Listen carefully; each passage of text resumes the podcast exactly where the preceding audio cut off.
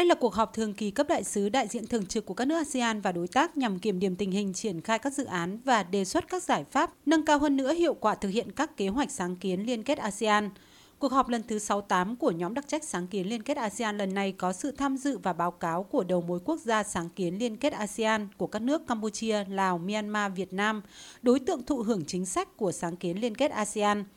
Các đại biểu ghi nhận và đánh giá cao kết quả triển khai các dự án thuộc kế hoạch công tác giai đoạn 4 2021-2025.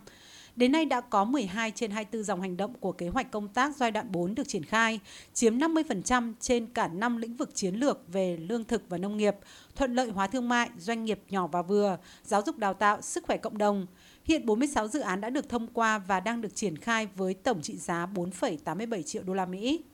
Tại cuộc họp, nhóm đặc trách sáng kiến liên kết ASEAN đã thông qua 4 dự án mới, nâng tổng số dự án đã được xét duyệt trong khuôn khổ kế hoạch công tác giai đoạn 4 2021-2025 lên 50 dự án với tổng kinh phí gần 10 triệu đô la Mỹ, trong đó có 39 dự án do Singapore tài trợ, 4 dự án do Nhật tài trợ.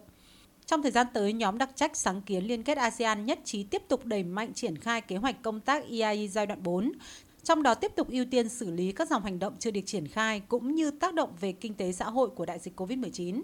Cuộc họp tham vấn lần thứ 12 của nhóm đặc trách sáng kiến liên kết ASEAN với các đối tác cũng khẳng định sẽ tiếp tục hỗ trợ ASEAN trong khuôn khổ EIE và đóng góp nhiều ý kiến kinh nghiệm thực tiễn để triển khai hiệu quả hơn kế hoạch công tác giai đoạn 4. Nhóm đặc trách sáng kiến liên kết ASEAN hoan nghênh và cảm ơn đóng góp của các nước đối tác cho các dự án trong thời gian qua, kêu gọi các nước tiếp tục đóng góp tích cực cho kế hoạch công tác giai đoạn 4 2021-2025.